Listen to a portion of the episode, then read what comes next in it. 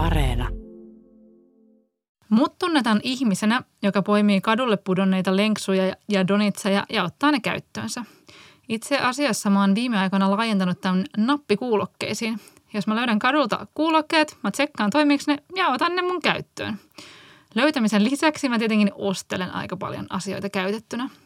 Mulla ei ole mitään ongelmaa käyttää muiden aiemmin omistamia esineitä tai vaatteita päinvastoin. Mä ajattelen, että mitä vähemmän ostelen uutena, sitä vähemmän kamaa tähän maailmaan tehdään. Keskivertosuomalainen ei kuitenkaan ajattele näin. Itse asiassa suomalainen hankkii tavaraa ja vaatteita noin 4000 euron edestä vuodessa ja summasta vain noin 100 euroa kuluu käytetyn tavaran ostamiseen. Tämä pitäisi muuttaa ja tänään me puhutaan siitä, ketkä ostavat käytettyä, mitä juttuja ostetaan ja mitä taas ei osteta second handina – mikä on lapsiperheiden porttiteoria ja ennen kaikkea, miten käytettyjen esineiden kaupasta voisi tulla valtavirtaa? Mä olen Julia Tureen ja tämä on melkein kaikki rahasta.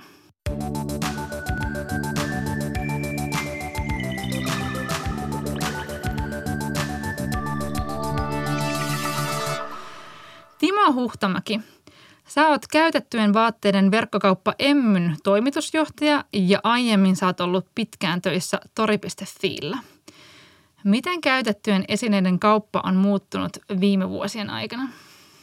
Käytettyjen tavaroiden myynti on kokenut tosi ison siirtymän viimeisen 20 vuoden aikana – voidaan ajatella, että ensin se oli tämmöistä lehtiilmoituksiin perustuvaa kaupantekoa silloin, kun ei digitalisaatio ollut vielä lyönyt läpi. Ja selkeä digitalisaatio ensimmäisen kerran voi ajatella, että disruptoi sen markkinan. Sillä tavalla tuli tällaisia niin sanottuja luokiteltuja ilmoituksia, tuli huuto.netit, tuli, tuli tori.fi ja erilaisia muita markkinapaikkoja. Ja nyt sitten ihan viime vuosina niin on tullut tällaista täyden palvelun kiertotaloutta, missä ikään kuin manageroidusti joku hoitaa sun puolesta käytettyjen tavaroiden kierrätyksen. Tässä on ikään kuin kolme aaltoa, jotka on tällä vuosituhannella tapahtunut ja nyt me eletään tätä viimeistä näistä. Joo, eli käytännössä katsoen se on koko ajan helpottunut ja koko ajan tarvitsee olla vähemmän ja vähemmän random ihmisten kanssa tekemisissä. Kyllä tämä on auttanut valtavasti valtavirtaistamaan kiertotaloutta, että voidaan ajatella silloin parikymmentä vuotta sitten, niin kierrätys oli aika pienen porukan – tuota, niin hallus olevaa ja sen jälkeen digitalisaatio saisi enemmän ihmisiä mukaan ja nyt sitten tämä täyspalvelu on saanut myöskin ne kiireisimmät ihmiset, jotka ei aikaisemmin ehkä halunnut vihkiä omaa aikaansa sen tekemiseen, niin pikkuhiljaa mukaan. Eli voi sanoa, että kiertotalous on valtavirtastunut kaiken aikaa. Joo, eli yhä isompi määrä ihmisiä ää, ikään kuin pitää sitä vaihtoehtona, mutta kuitenkaan, kuitenkaan se ei ole niin sillä tavalla valtavirtaa, että, että että vaikka edes niin kuin mitenkään lähe, lähelläkään niin kuin vaikka puolet tavaroista ostettaisiin kierrätettynä, vaan uutena enimmäkseen ostetaan edelleenkin. No millaiset ihmiset sitten, tai millaiset kuluttajaryhmät ostaa käytettynä tavaraa? Siellä on vähän erilaisia kuluttajaryhmiä riippuen siitä tuoteryhmästä. Sellaisissa tuotteissa, missä kiertotalous on hyvin ilmeistä, että on pakko päästä jostain tavarasta eroon, sohva, sohva jää asuntoon, kuusi tulee tai tulee muutto, opiskelee muuttaa uuteen asuntoon eikä yksinkertaisesti ole rahaa, silloin puhutaan, että aika valtavirta tekee näitä päätöksiä. Mutta silloin kun me puhutaan kulutuksesta, joka enemmän tai vähemmän harkinnanvarasta, niin silloin tullaan aika isoihin tällaisiin eroihin niissä, niissä, ketkä sitä harrastaa. Ja esimerkiksi vaatteiden kiertotalous on tällä hetkellä täysin naisten pyörittämää ja siellä on 25-45-vuotiaat naiset, jotka niin kuin muodostaa kaikista tärkeimmän kiertotaloutta pyörittävä ryhmä ja sitten nämä loput on, on hyvin pieni vähemmistö sen ympärille. Vitsi, sä kuvasit tuossa niinku täydellisesti mun elämääni. Et silloin kun mä muutin opiskelijana ää, pois kotoa, niin musta tuntuu, että ihan kaikki mun kamat oli niin kuin jostain sieltä sun täältä. Jonkun verran mä ostin ää, Turun emmaukselta niitä, mutta sitten niitä tuli myös joltain sukulaiselta. E, eikä mulla tullut mieleenkään, että voisi ostaa uusia, koska ei nyt ollut vaan niin rahaa siihen. No sitten nykyään mulla niin on rahaa ostella ihan niin kuin mitä hyvänsä artekkia sun muuta – mutta sitten siihen, siitä on tullut tämmöinen identiteettikysymys, että minusta on jotenkin ihanampaa ostaa joku käytetty Artekin pöytä, tietenkin ihan silleen niin kuin suht kallilla, kuin mennä sinne kauppaan marssi ostamaan se. Puhumattakaan sitten näistä vaatteista, koska ne tuntuu niin kuin aidosti löydöiltä, mutta tähän on aivan tällaista niin kuin keskiluokkaisen kolmekymppisen naisen harrastusta. Mutta nyt kysymys kuuluu, että miksei miehet sitten niin kuin ostele niitä käytettyjä juttuja? No se on erittäin hyvä kysymys. Me ollaan nähty, kun me katsotaan vaikka Yhdysvaltoja ja joitain tuoteryhmiä, niin miehet on tullut sitten myöhemmin perässä, mutta kyllä kaikkiin markkinoihin, kun ne kehittyy, niin liittyy sellainen teoria, että ensin tulee niitä varhaisia omaksujia, sen jälkeen tulee tämmöinen varhainen enemmistö ja sen jälkeen myöhäinen enemmistö. Ja ne miehet on ollut kiertotalouden osalta tässä myöhemmin myöhäisemmässä enemmistössä, itse asiassa myöskin muissa maissa. Sitten kun me katsotaan joitain tuoteryhmiä, esimerkiksi työkaluja, joitain harrastevälineitä, vaikka, vaikkapa kameroita, niin siellä siellä miehet on taas sitten edelläkävijöitä. Eli, eli löytyy kyllä joitain tuotesegmenttejä, voisiko sanoa vähän karrikoidusti, että tämmöiset pelit ja vehkeet, niin miehet johtaa siellä kehitystä ja sitten Aa. ajatellaan taas tämmöiset tuoteryhmät, missä ehkä tämä ympäristö jalanjälki on korkeampi, niin kuin esimerkiksi vaatteissa, niin se on aivan ehdottomasti naisvaltainen kohderyhmä, joka sitä tällä hetkellä tekee. No sä puhuit tästä, että, että lapset toimivat ikään kuin tällaisena porttiteoriana kierrätetyn kierrätettyjen asioiden ostamiseen. Mitä sä tarkoitit sillä? Tarkoitin sillä sitä, että usein ihmisellä on joku ensikosketus kiertotalouteen. Se voi olla muuttoa, muutto uuteen asuntoon tai sitten nämä lastenvaatteet on hyvin tyypillinen esimerkki siitä, että niiden elinkaari on tyypillisesti hyvin lyhyt sen yhden käyttäjän omistuksessa, jonka jälkeen sitten se pitää saada eteenpäin ja sitten siitä muodostuu niin ilmeinen ongelma, että sille tarvii jotain tehdä ja sitten kun oppii sen prosessin, että laitetaan jonnekin menemään ja saadaan tämä helposti hoidettua, niin se sitten avaa tien sitten kokonaan kokonais, kokonaisvaltaisesti käyttää, hyödyntää näitä kiertotalouden palveluita. Eli voi ajatella, että lastenvaatteet on jonkunlainen, sitaateissa sanoin, porttihuume siihen kiertotalouteen, mihin sitten jää koukkuun ja addiktoituu ja sitten susta tulee jonkunlainen kiertotalousihminen, vai tällainen homosirkulus, jos voisi sanoa näin. Niin Ihana, sellaisiakin upea. ihmisiä on paljon, jotka ostaa ja myy kaiken kierrätettynä. No niinpä. Siis useinhan niin noista lasten vaatteissa, niin tosi usein se on jopa nopeampaa ja käytännöllisempää ostaa ne kierrätettynä ihan vaikka jostain niin tyylin alueen Facebook-ryhmästä ja tarvitsen huomiseksi kumisaappaat ja sitten sit sieltä löytyy jostain niin parin kadun päästä tyyppi, joka ne myy. Ja sitten varsinkin tällä kantakaupungissa, kun asuu, niin neliöitä on niin hirveän vähän, niin ei kukaan halua hordata kauheasti kamaa itsellään, niin, niin sitten se on niin kuin aivan ehdotonta, että – että se on melkein suurempi palvelu, että sä pääset eroon siitä kamasta, kuin että sä niin kuin saat sitä, että, että se, se tavaran säilytys alkaa muuttua aika isoksi ongelmaksi. Niin kyllähän jatkuvasti tämän kansakunnan tavaratase on kasvanut, kun me katsotaan sitä, niin kuin sä tuossa alussa kuvasit, että se noin 100 euroa siitä neljästä tonnista, niin se voi kääntää toisinkin päin luvuiksi, että on 20 miljardia koko käyttö- ja erikoistavaran markkina, niin siitä 300 miljoonaa on sitä kiertotalouden osuutta. Eli jatkuvastihan tällä logiikalla niin meidän tavaramäärä kasvaa, jos me oletetaan, että se kaikki ei mene suoraan sitten ylijäämäinen niin kuin kaatopaikalle. Niin. Ja kyllähän se sitten johonkin, johonkin tietenkin menee ja me katsotaan vähän ympärille, me ajetaan vaikka täällä Helsingissä, niin kyllähän niitä itsepalveluvarastojen lokoja on tullut viimeisen vuosikymmenen Todella. aikana valtavat määrät tänne, että voisi ajatella, että se tavara on purjehtinut niihin varastoihin. Olisi kiinnostavaa nähdä, että mitä siellä varastoissa sitten oikein säilytellään, mutta, mutta silleen, että Joo, mä ymmärrän, jos lähdet maailmanympärysmatkalle, niin sä tuuppaat ne sinne varastoon, mutta sitten on näitä sellaisia niin kuin iku, ikuisuusvarastoja. Niin, niin miten niin kuin, ongelmana on se, että, että, että miksei ihmiset niin kuin, hankkiudu eroon niistä? Tämä on hyvä, hyvä kysymys. Siinä on varmasti kulttuurisia asioita. Ehkä se mummon ullakko on vaan siirtynyt näihin pien, pienvarastoihin, mutta, mutta kyllähän se on myöskin selvä asia, että kiertotalous on pitkään perustunut siihen tee se itse meininkiin. Ja laitetaan johonkin, niin kuin sanoit, Facebook-ryhmään tai ruvetaan itse myymään. Siihen liittyy aika paljon kitkaa siihen itse tekemiseen. Niin ihmiset, kun on kiireisiä, työn raskauttamia, monet, monet, joilla on paljon tavaraa, niin kyllähän se on aikamoinen este rupeaa sitä itse tekemään. Ja voidaan ajatella, että se on muodostanut tällaisen käytännöllisen esteen myöskin sen kiertotalouden kasvulle. Joo, ehdottomasti.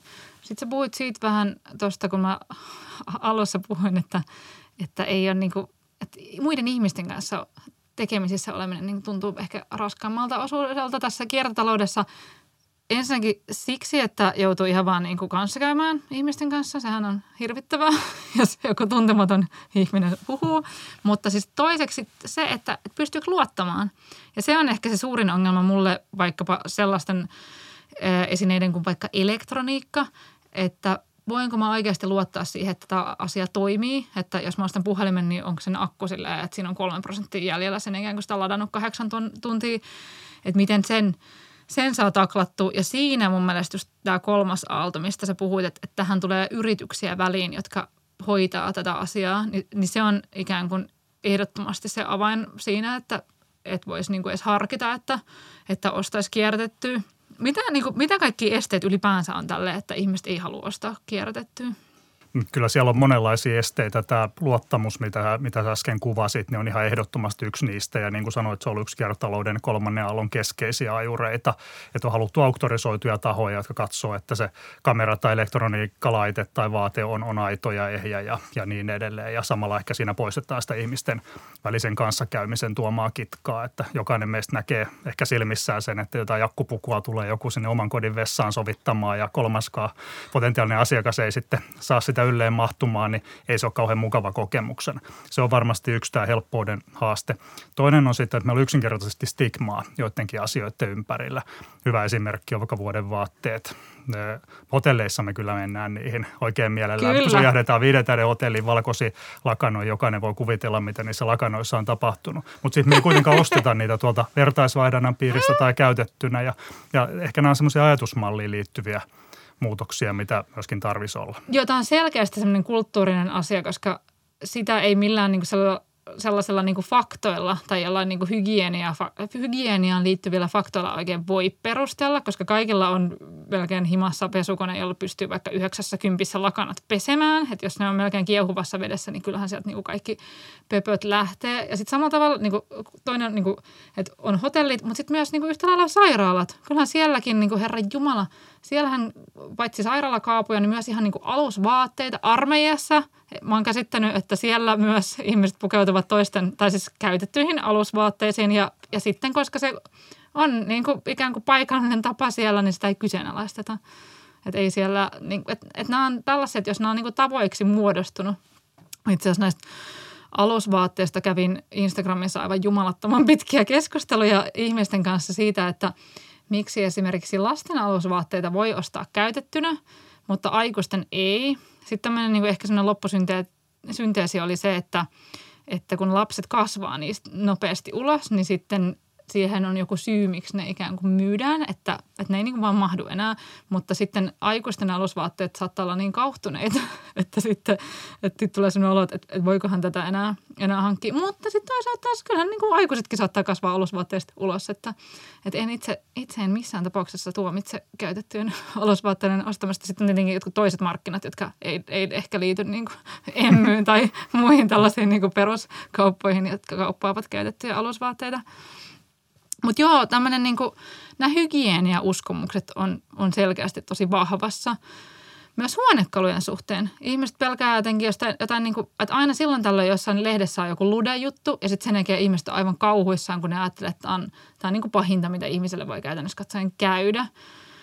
Mutta eikö tämänkin pysty sille että, jo, niin kuin, että jos joku taho myy sitä sohvaa, niin sittenhän se voi tsekkaa sen, että onko tässä luteita vai ei. Kyllä tässä ollaan ihan keskeisessä argumentissa siihen, että minkä takia näitä auktorisoituja tahoja tarvitaan.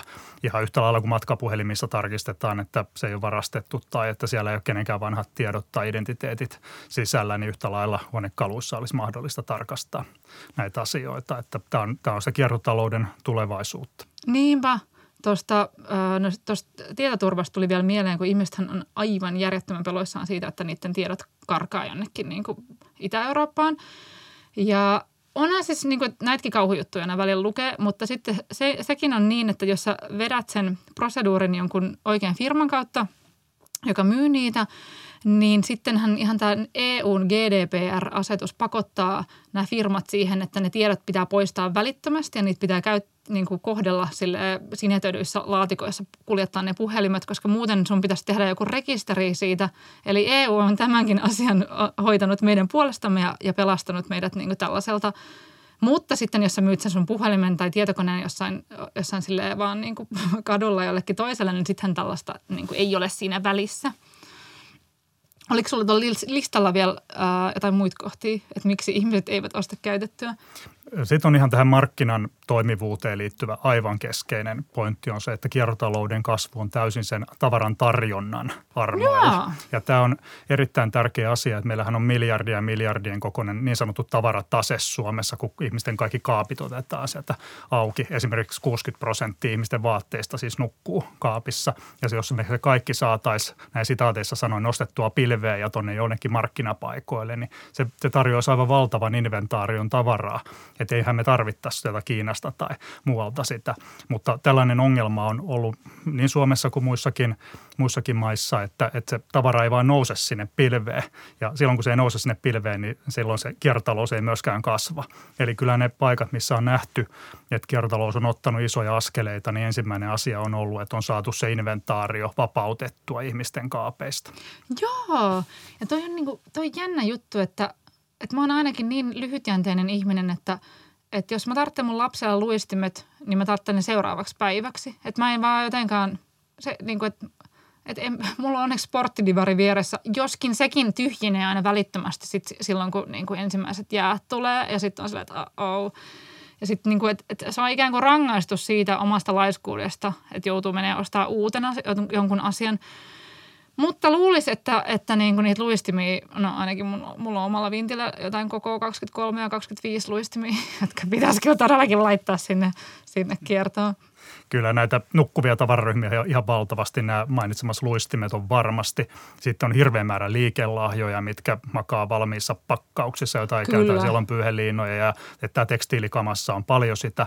Sitten voi ajatella, että on, on myöskin niin kuin tämä sesonkiin liittyviä väärään aikaan myyntiin laittuja tuotteita. Että esimerkiksi Helsinkiin tulee noin 20 000 opiskelijaa jo, joka, joka syksy ja nehän tarvii hirveästi tavaraa, niin se pitäisi olla just se aika siinä heinä-elokuun vaihteessa, kun kaikki huonekalut ja kodin elektroniikat, pien, pienesineet Totta. laitettaisiin myyntiin. Ja se, käytännössä vertaisvaihdannan kauppapaikat on tyhjiä siinä kohtaa, Koska kun nämä kaikki opiskelijat niin tarvitsevat. Ja sitten ne arvat jutut, mitkä sinne tulee, niin sitten ne, ne viedään heti käsistä. Toi on ihan totta. Eli nyt kaikki kuulijat, jos teillä on mitään kamaa siellä kaapeissa, niin herra Jumala, laittakaa ne kesä, heinä, elokuussa sinne, tuutatkaa se sinne nettiin, niin sitten ne lähtee niin kuin heti. Siis sellainenkin jotenkin jännä psykologinen juttu, minkä mä oon huomannut, että mä, niinku, mä pari joulua sitten äh, hain torista noita Cars-leluautoja. Ja sitten kun siellä oli jonkun verran sellaisia, jotka oli ollut siellä vaikka jo kuukauden myynnissä, että ne oli laitettu sinne myyntiin aikaisemmin, niin mulla tuli heti sellainen olo, että no tässä on varmaan jotain vikaa, kukaan muu ei ole ostanut tätä. Että mä, mä ostan mieluummin tämän, joka on tullut vähän myöhemmin, joka on vähän kalliimpi. Eli tässä voi käydä silleen, että jos sä laitat väärään aikaan jonkun asian, niin sitten se ehtii vähän niin kuin hapantua siellä, vaikka se olisi ihan kuranttia kamaa. Kyllä. Tämä kertoo vaan siitä, että tämä liiketoiminta ja tämä mark- markkinapaikkaistuminen ei ole vielä kauhean kypsynyt – siinä mielessä, että nämä on asiat, jotka yleensä ajan kanssa sitten parantuu, kun ihmiset oppii toimimaan tässä uudessa kiertotalouden todellisuudessa ja hyödyntämään näitä työkaluja, mitä on olemassa. Joo, ja sitten oppii siinä samalla silleen, että no itse, että, niin kuin, että kun minä tarvitsen jotain, niin ehkä mun kannattaa laittaa ne mun lapsen edelliset kamat sit siinä samalla. Ja sitten tuossa on toi, että, että ää, ei kannata hillota hirveän pitkään niitä asioita siellä kaapin perällä, kun vaatteetkin on sellaisia, että muoti muuttuu ja sitten jossain vaiheessa, jossa niin viiden vuoden päästä päätät laittaa sun niin valkoisen kauluspaidan, jonka luulisi olevan niin ihan perus valkoinen kauluspaita, niin yhtäkkiä siinä onkin vähän vääränlainen leikkaus. Että sitten se ei niin meekään ihan silleen. Niin on se silleen, että, että sit jos sä et niin aidosti tiedät, että tätä en enää käytä, niin sitten varmaan kannattaisi laittaa niin välittömästi se. Kyllä, ja sitten löytyy sellainen näkökulma siihen myös, että se pääoma, mitä vapautuu – kun laitetaan, ihminen laittaa sen oman yleensä tuhansien eurojen arvoisen nukkuvan tavaramääränsä myyntiin, niin sieltä vapautuu pääomaa, minkä voi vaikka sijoittaa tai, niin. tai sitten vastaavasti ostaa kestävämpiä tuotteita. Kerran sitä tuossa laskeskeltiin, että jos vaikka saataisiin parikymmentä miljardiakin nukkuvaa tavaratasetta irti tuolta ja mitä se osakemarkkina 7 prosenttia tuottaa, se on puolitoista miljardia Suomen kansantalouteen lisää pääomatuloa vuodessa, eli ihan valtavasti itse no asiassa. No todellakin, toi on, toi on todella hyvä pointti. Ja nyt kun puhutaan näistä raha-asioista, niin yksi asia, mikä mua mietityttää tässä kiertotalouden tulevaisuudessa on tämä verotus. Että miten tämä, niin kuin, että jossain kirpparella on niin kuin jotain nolla-alvin tuotteita. Miten, niin kuin, miten tämä meneekään tämä koko niin kuin verosysteemi tällä hetkellä? Tämä on mielenkiintoinen aihe, koska tästä ei ole puhuttu ja nyt kun kysyit, niin Kyllä se niin on, että kiertotaloutta silloin, kun se tapahtuu meidän kuluttajien välillä, niin eihän siihen verottajan käsi pääse millään tavalla osumaan se häviää kansantaloudesta toi tavara siinä kohtaa, kun se uutena vedetään tuolta jonkun kauppakeskuksen kassasta läpitte. Ja sen jälkeen sillä ruvetaan käymään kauppaa sun ja mun välillä ja sen jälkeen toinen myy sen kolmannelle ja niin edelleen. Niin sehän ei näy missään. Eli se tapahtuu tuolla jossain piilossa. Ja se, se koko ajan tietenkin kasvaa. Se on suurempi osuus kokonaiskulutuksesta ja ei sitten tällä hetkellä kerätä veroja. Nyt kun me ajatellaan tätä kiertotalouden tulevaa aaltoa, eli sitä, että joku manageroi tätä ja tekee sitä yleensä pientä voittoa yleensä muutaman kymmenen prosenttia sitten siitä summasta, niin siitä sitten maksetaan niin sanotusti marginaalivero, eli se voitto on verotuksen piirissä. Joo, eli tämä, tämä tavallaan tuo myös kiertotalouden niin verottajan piiriin. Toi on, toi on tosi kiva juttu kuulla, että se tulee, tai se on verottajan piirissä tuossa mielessä, koska mä just kelasin sitä, että – että monihan on sillä, että no mutta tästä on kerran maksettu jo verot, mutta eihän verotus perustu siihen, että onko jostain maksettu kerran verot vai ei, vaan siihen, että valtion kassa tarvitsee rahaa.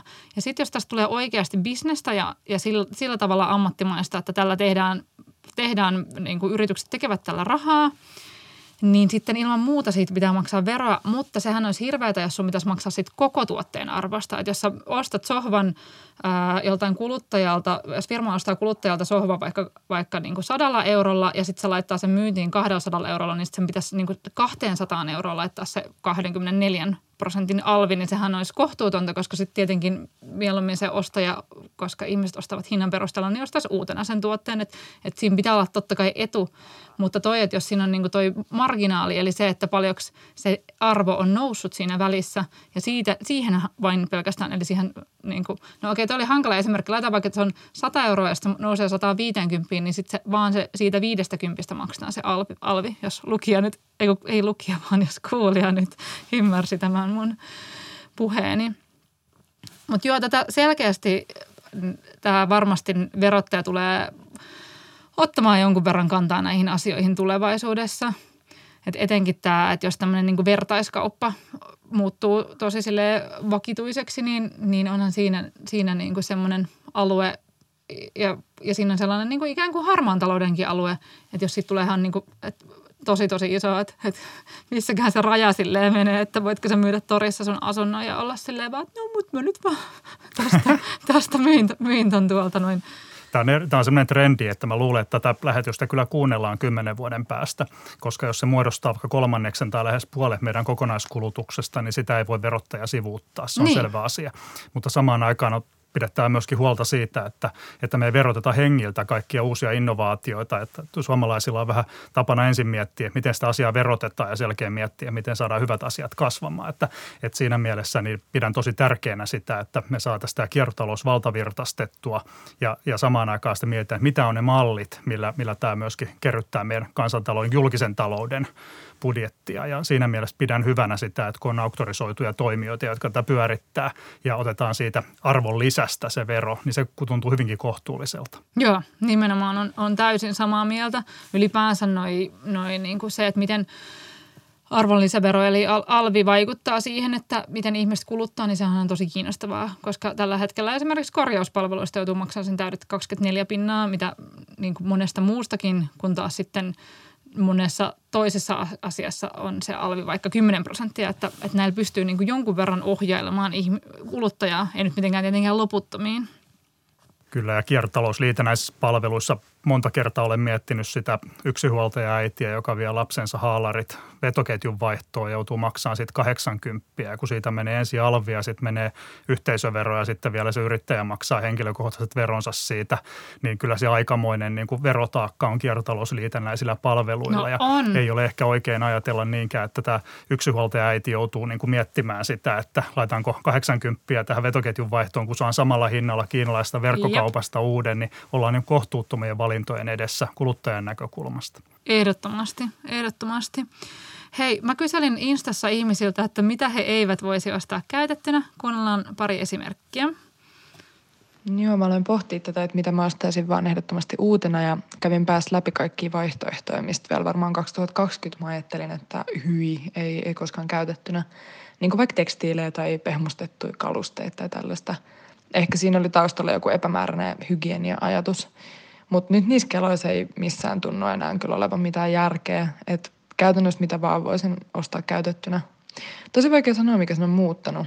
Ehkä se on arvona jotenkin yleistynyt tai normalisoitunut. Mä en enää ostaisi yksityiseltä ihmiseltä kodinkonetta käytettynä. Mä oon jonkun kerran tehnyt sen ja sitten ne on hajonneet muutaman kuukauden kuluttua. Jostain firmasta mä voisin sellaisen ostaa, kunhan siihen saisi kunnon takuun. Liinavaatteita ja patjoja hygienia syistä. Mitkä tuotteet sitten niin kuin menee helposti kaupaksi siellä? Ää, niin kuin oli, oliko se torista tai emmystä? Kyllä ikoniset brändit, niillä on aina korkea koettu arvo ja, ja ne brändit on myöskin laittanut oman maineensa sen taku, takuuksi, että ne tuotteet pääsääntöisesti kestää. Näin ei toki tietenkään ihan, ihan aina ole, mutta yleensä on. Eli korkea koettu arvo ja se tosiasiallinen kestävyys on kaksi keskeisintä ajuria siellä. Sitten toinen on semmoinen aika yllättävä juttu, että kun joku tuoteryhmät, vaikka Ikean tuotteet on sellaisia, joissa on selkeästi modulaarisia tuoteryhmiä. Jokainen tietää, että Ikean Beston esimerkiksi. Kyllä. Erittäin kiertotalouskelpoinen tuote, koska ihmiset näkee silmissään ja muistaa, että tämä on tämä tuote ja tälle saa maraosia ehkä markkinasta ja niin edelleen. Verrattuna sitten vaikka johonkin elektroniikkatuotteeseen, jossa on 20-numeroinen sarjanumero ja sitten ei oikein tiedä, että minkä kanssa tämä sopii yhteen ja muuta. Eli hyvin tämmöisiä itse asiassa käytännön järkeen meneviä asioita. Eli ikoniset tuotteet ja sitten tämmöiset modulaariset tuotteet Jaa. on tyypillisiä kiertotalouskelpoisia tuotteita. Eli jos uutta valmistava firma haluaisi, että sen tuotteella on pitkä käyttöikä, niin sitten se ensinnäkin pitää niin tehdä hyvä brändi ja sitten toiseksi tämä, että, että just tämä, että nimeä, niin, että no Ikeahan niillä on niin, niin paljon kaikkea erokkuutta niiden niin kuin meiningeissä, mutta just tämä, että niillä on niin kuin vaikka billykirjahylly ja tällaiset, että ne on niin, expedit, kaikki tietää mitä ne, niin, että niillä on nimet. Niin, ja sitten sama koskee myös tällaisia niin kuin, arvokkaita brändejä, että joku mun mielestä nauro, tai siis laittoi hauskasti, että, että ihmiset puhuu kirjahyllyistä ja lundioista. Että ne on niin kuin ihan omansa, että kukaan ei koskaan sanonut, että, että, että, että jos sulla on lundiat kotona, niin ne on lundiat nimenomaan, että, että ne on saatu brändätty niin – niin erinomaisesti. Kyllä brändärit tekee kiertotaloutta, se on totta. Pitkään on tämä niin sanottu lineaarinen talous, eli tämmöinen kuluttamiseen, luonnonvarojen kuluttamiseen keskittynyt talousjärjestelmä on perustunut siihen, että brändärit on nostanut tuotteiden kuola-arvoa sillä, että, että niihin jatkuvasti tuodaan jotain uusia – tingeltangeli juttuja, mitkä on kosmeettisia muutoksia, että saadaan tämmöisiä niin sanottuja kategorialaajennuksia ja vastaavia tehtyä sillä tavalla erottauduttua muista brändeistä. Ja tämä niin kuin tämän markkinan ja brändäyksen dynamiikka on selkeästi muuttumassa siihen, että tehdään tämmöisiä ikonisia tuotteita, millä on korkea kiertotalouskelpoisuus ja sitten tämän kautta saadaan sille brändille arvoa ja tuotteille hinnoittelun voimaa. Ja parhaat brändit on ymmärtänyt tämän, tämän logiikan muutoksen, ja tota, mutta sitten on myöskin brändejä, jotka eivät ole sitä ymmärtäneet jatkaneet tätä vanhaa lineaarisen talouden kiihdyttämistä. No hei, sitten vielä tällainen asia, että jonkun verran kiertotalouttakin kritisoidaan ja, ja tällaista kirpparikulttuuria siitä, että se ikään kuin saa ihmisessä sellaisen metsästä ja keräilijä vietin heräämään, jonka jälkeen ihmisestä tulee semmoinen niin superhordaaja, että sitten se hirveästi haluaa tehdä löytöjä ja olla silleen, niin kuin, että haluan ostaa lisää ja lisää ja lisää. Ja sitten ää, kun on tämä portti, että sä voit myydä ne sun kamat eteenpäin, niin sitten se niin tässä mielessä tällaisen turhan tavaran kauppaa lisää. Mitä, miten sä vastaat tällaisen kritiikkiin? Kyllä se kritiikki osin pitää ihan paikkaansa. Kyllä ihmiset, ihmisiä, jotka hamstraa tavaraa, niin niitä on – metadatan mukaan noin, kolmannes, jotka ostaa sekä vertaisvaihdannan piiristä että markkinapaikoilta että sitten uutena ja tavallaan se koko kulutus perustuu siihen jatkuvaan tavaran pyörittämiseen. Sitten on noin kolmannes ihmisiä, joilla on hybridikuluttamista, että ollaan mukana kertotaloudessa ja sitten ostetaan osa, osa uutena ja sitten on noin kolmannes sellaisia, jotka lähtökohtaisesti aina sitten preferoi sitä, sitä kiertotaloutta aina kun on mahdollista. Ja, ja kyllä se ehkä oivallus, mikä tuossa on tärkeä taustalla, on se, että kyllä hamstraus on yksi kuluttamisen muoto. Joo, joo. Mutta toisaalta niin kun, nyt kun ole, ollaan juteltu tässä, niin mä oon ehkä sitä mieltä, että tällä hetkellä suurempi ongelma on se, että ihmiset ostaa uutena ja ei laita niitä kamojansa kiertoon, jotka voisi olla ihan kuranttia äh, tavaraa jollekin toiselle. Ja vasta sen jälkeen niin tämä, että, että tässä on vähän sama, että, niin kuin, että jos kyse on vaikka jostain peleistä, niin aina niin kuin tietty määrä ihmisiä, jotka pelaa niin kuin liikaa ja laittaa liikaa rahaa siihen ja sitten suurin osa on sellaisia, jotka eivät tee sitä, että, että on ikään kuin – että on tärkeä kritiikki, mutta tämä ei niinku, mun mielestä ei kannata niinku määrittää sitä koko kiertotaloutta, koska se ei niinku kuitenkaan kuvasta silleen, että suuri, suuri osa ihmisistä ostelee sieltä niinku tarpeeseen niitä asioita. Kyllä ja kritiikkiin on aina hyvä sisällyttää se, että minkä vuoksi jotkut toimivat niin kuin toimivat. Jos meillä ei ole tarpeeksi tarjontaa markkinassa, houkuttelevia tuotteita kiertotalouden piirissä, niin se tietenkin ajaa ihmiset ostamaan uutena. Että sen takia on tärkeää ymmärtää tässä markkinassa se, että se tarjonta johtaa kasvaneeseen kysyntään nimenomaan tässä järjestyksessä. Just näin. Hei mahtavaa. Hei Timo Huhtamäki, tämä oli ihan super kiinnostavaa. Loppuun haluan kysyä sinulta jonkun henkilökohtaisen kulutusoivalluksen. Mä vastaisin tähän niin, että mä oon aina seurannut julkisen vallan toimia, koska kiertotalous tarvii tätä omanlaista katalysointia ympärilleen. Ja ehkä se yksi oivallus on se, että meidän julkinen järjestelmä, kaikki hankinnat esimerkiksi, niin perustuu siihen uuden tavaran ostamiseen. Eli, eli että voidaan ajatella, että jos me ihmiskuntana ja, tai yhteiskuntana kulutetaan asioita, niin kyllä se, että meidän pitäisi ostaa kiertotalouden piiristä myös julkiset hankinnat. Totta. Kaikki ministeriöt, koulut, kirjastot, uimahallit, mitä kaikkea nyt on, niin, niin nehän voisi olla ihan hyvin silleen, että, että, koska sitä kamahan on jo olemassa pilvin pimein – kyllä se tavara on jo täällä. Kysymys on siinä, halutaanko me tämä muutos tehdä. Just näin. Hei, kiitos tuhannesti. Kiitos paljon.